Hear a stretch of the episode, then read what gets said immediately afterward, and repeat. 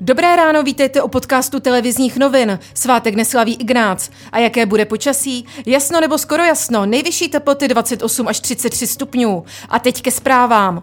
V Praze se musí lidé pomalu začít připravovat na to, že v městské hromadné dopravě opět nasadí roušky.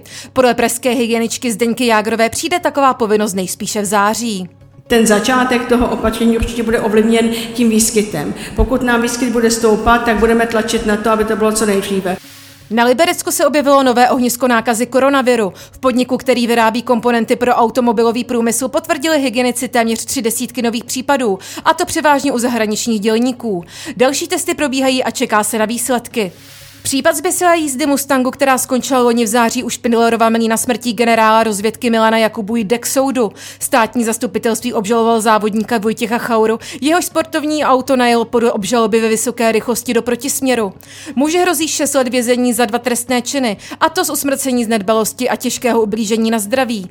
Hlavní líčení ještě nemá konkrétní datum, začne patrně ale ještě letos. Počet potvrzených případů nákazy koronavirem přesáhl 17 milionů.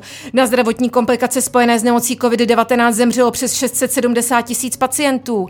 Rekordní přírůstky hlásí také tři pandemii nejhůře zasažené země, Spojené státy, Brazílie a Indie. V nejhůře zasažené zemi Spojených státech zemřelo na nemoc COVID-19 150 tisíc lidí. Nejkritičtější z USA je situace ve státech Kalifornie, Texas a Florida. Plameny zničily v noci pokoj v ubytovně Pražské motolské nemocnice. Hasiči evakuovali 50 lidí, čtyři museli ošetřit záchranáři. Příčinu vzniku požáru a způsobenou škodu nyní zjišťuje hasičský vyšetřovatel.